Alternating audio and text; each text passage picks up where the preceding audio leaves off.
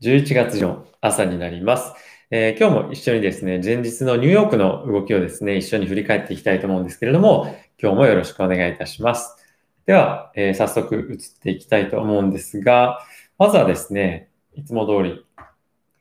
えー、こちらですね、ダウがマイナス0.5%、えー、こちら S&P がマイナス約0.6%、ナスダックがマイナス0.2%という動きになっていました。大きくはマーケットはえ動いてなかったかなという印象ですね。ちょっと好材料としてもえ全部できてしまってるかなというような印象でした。で、こちら右の方にあるのが、アメリカの10年債及び、まあ、それ以下のえ年限の債券になるんですけれども、少しですね、金利が下げてきてるなという印象です。大きく下げてるというわけではないんですけれども、まあちょっと、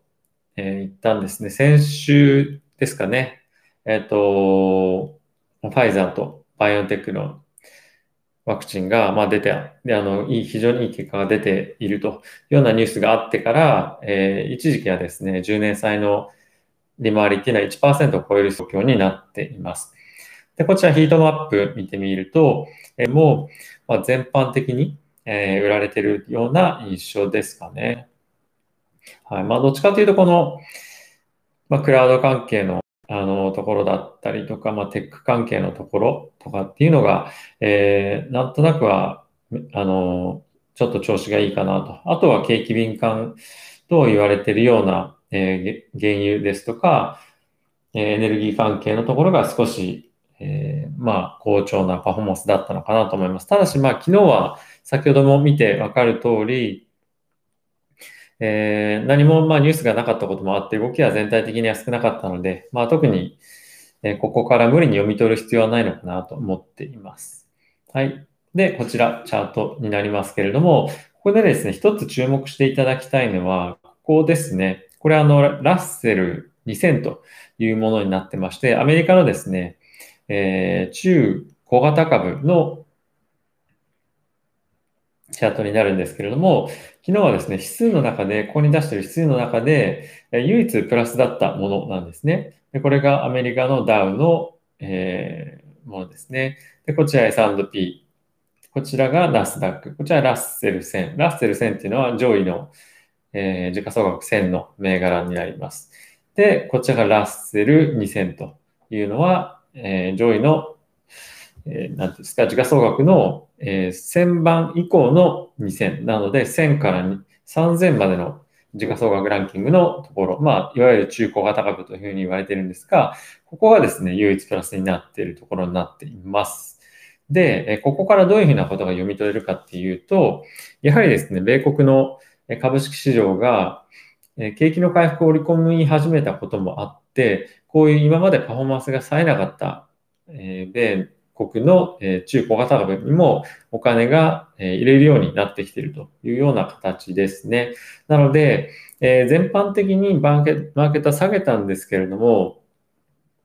やはりこういうところにお金が流れ始めているというのはですね、株式市場としても、え全体的にポジティブに見ているというような、え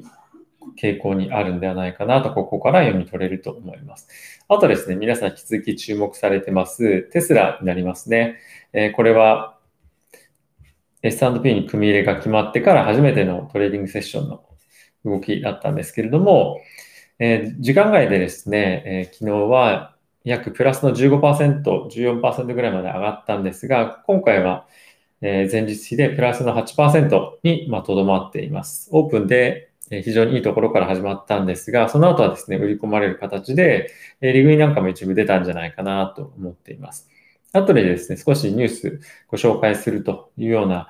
えー、ものもあるのと、あとですね、別の動画をテスラに関しては配信をしていきたいと思いますので、えー、ぜひそちらも、え、チェックしていただけると嬉しいです。はい。ではですね、えっと、新聞でどういったところのニュースが注目されているかっていうのをですね、え見ていきたいと思います。で、こちらファイナンシャルタイムズなんですけれども、そうですね。やっぱりですね、ここ、アマゾンがですね、オンラインの、え薬局っていうのをやり始めますというニュースがあったんで、また、ま、これも後、後で詳細ちょっと取り上げるんですが、非常に注目を集めたニュースだったかなと思います。他はですね、引き続き、コロナのワクチンに関連したニュースとかっていうのがやはり多く出てるかなと思いますね。はい。ですね。でこちら、えウォール・ストリート・ジャーナルになるんですけれども、こちらもですね、大きくワクチンのニュースが取り上げられています。モデルナとファイザーがですね、これまでにはえワクチン開発で使われてなかった技術というのを今回使っていることからえ、今後は時代がまた別のえ新たな時代を迎えるんじゃないかという形でですね、え報道をしています。あとはですね、これ、小売売上高、リテールセールスが、え非常に良かったですよというようなまあ、良かったというか、まあ、あの、プラスに転じた。ただし、上昇幅としては非常に小さかったですね、というようなニュースですね。なので、まだまだ国民の、えアメリカの国民の人々のま購買意欲というのはそんなに高くなってきてないんだよな。ただし、まあ、少しずつですが、前向きになってきているかもしれないですね、というような感じですね。あとはですね、まあ、小さい見出しにはなっているんですけれども、えー、Twitter と、ね、Facebook のそれぞれの社長ですね、ジャック・ドシーとマーク・ザッカーバーグが議会に呼ばれて、まあ、独占、独占禁止法に関連してのことなんですけれども、呼ばれて、えいろんな彼らのサービスですとか、まあ、SNS 自体に関しての質問を受けたりとか、まあ、結構厳しい質問もされてましたけれども、例えばどういうことかっていうと、えー、あなたたちが提供しているサービスは、えー、中毒性があると思いますか？みたいな、なんか、そんなこと聞いてどうするのと思ったんですけど、まあそういった質問とかも、えー、されていました。で、こちらですね、えー、先ほども話少ししましたけども、Amazon が、えー、オンラインの薬局を始めますよということです。で、こちらですね、中身少しどんなものかっていうと、えー、お医者さんに行った後に、まあ、処方箋いただきますよね。で、それを4割から8割ぐらい、えー、安くなるというようなことになっているそうです。はい。で、まあ、ただ、あの、2日間はないということなので、まあ、その人がどういったような症状を持っているかとかですね、あとは手元にどれぐらい薬を余裕持っているかということも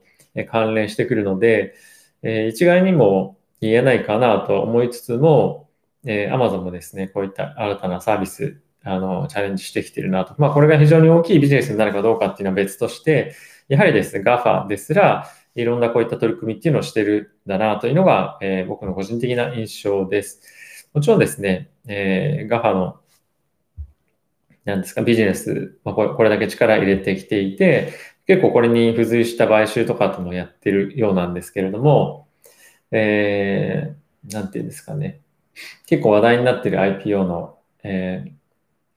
ー、GDRX ですかね。まあそういったところと競合するっていうところもあって、えー、その株はかなり売られ、売り込まれていましたけれども、まあ実際に始まってみて、あの少しやっぱり、まあ、あの、なんていうサービスとしても若干違うところもあるので、それの、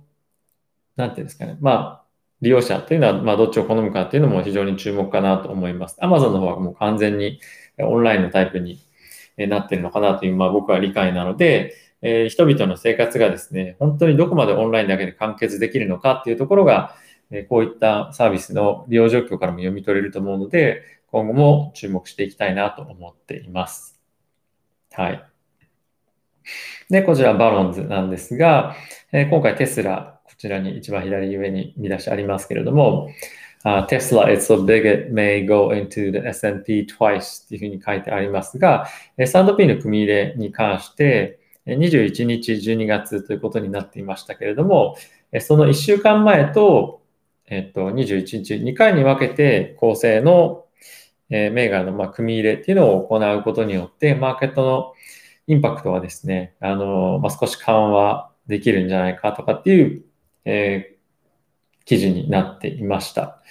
で、まあ、これは何を言いたいかというと、まあ、ガツッと組み入れることで、マーケットが少し混乱を、えー、覚えてしまうんじゃないかというところが懸念点に挙げられているので、こういった記事がえ出ていました。はい。結構面白い、興味深い、あの、オペレーショナルな感じですね。あの、記事なんですけども、非常に興味深いなと、思っています。で最後にですね、コロナの状況を振り返っていきたいと思うんですけれども、このブルーの線は何かというとですね、過去1週間の、え、テスト、PCR 検査の、え、陽性の割合なんですけども、こちら先日もお話をした通りぐーっと上がってきてますよね。で、一番低かったところで、ま、4%台なんですね。4.0%。で、ここから今どれぐらいかっていうと、え、10%まで上がってきてます。で、感染者の割合っていうのはもちろん上がってきているんですけれども、えー、この陽性率の割合っていうのが上がってきているということは、潜在的なアメリカにおけるコロナの感染者の数がどんどんどんどん大きくなってきているということだと思うので、やはりですね、これ非常に深刻な状態になっているんではないかなと思います。で、ちなみにこれ下にある少し濃くなっているバーのテスト数ということになってますね。テスト数がぐーっと上がっていって、これが感染者がぐーっと上がってきているという感じですね。はい。うん。まあ、あのー、これから関数的にどんどん広がっていくんじゃないかって言われていて、えっ、ー、と、まあ、一部の病院の、えー、病院が、まあ、すでにコメントをいろいろしましたけれども、今後数週間、えー、経つことでコロナの感染者で、かつ入院する人々っていうのが倍数以上に増えるというふうに言われているので、アメリカの医療崩壊につながるんじゃないかという懸念もあるので、今回ですね、こういったところは非常に注目しておくべき、え数値要素なんじゃないかなと思っています。はい。ということでですね、え今日も一緒に振り返ってきましたけれども、えー、今日はですね、えテスラに関しては別の動画を皆さんに、まあ、お昼ぐらいに出そうと思ってますので、ぜひその辺も注目して見ていただけると嬉しいです。えこういった毎日の振り返り引き続き続けていきたいと思いますので、今後ともよろしくお願いいたします。ということで、え皆さん今日も、え良い一日をお過ごしください。いってらっしゃい。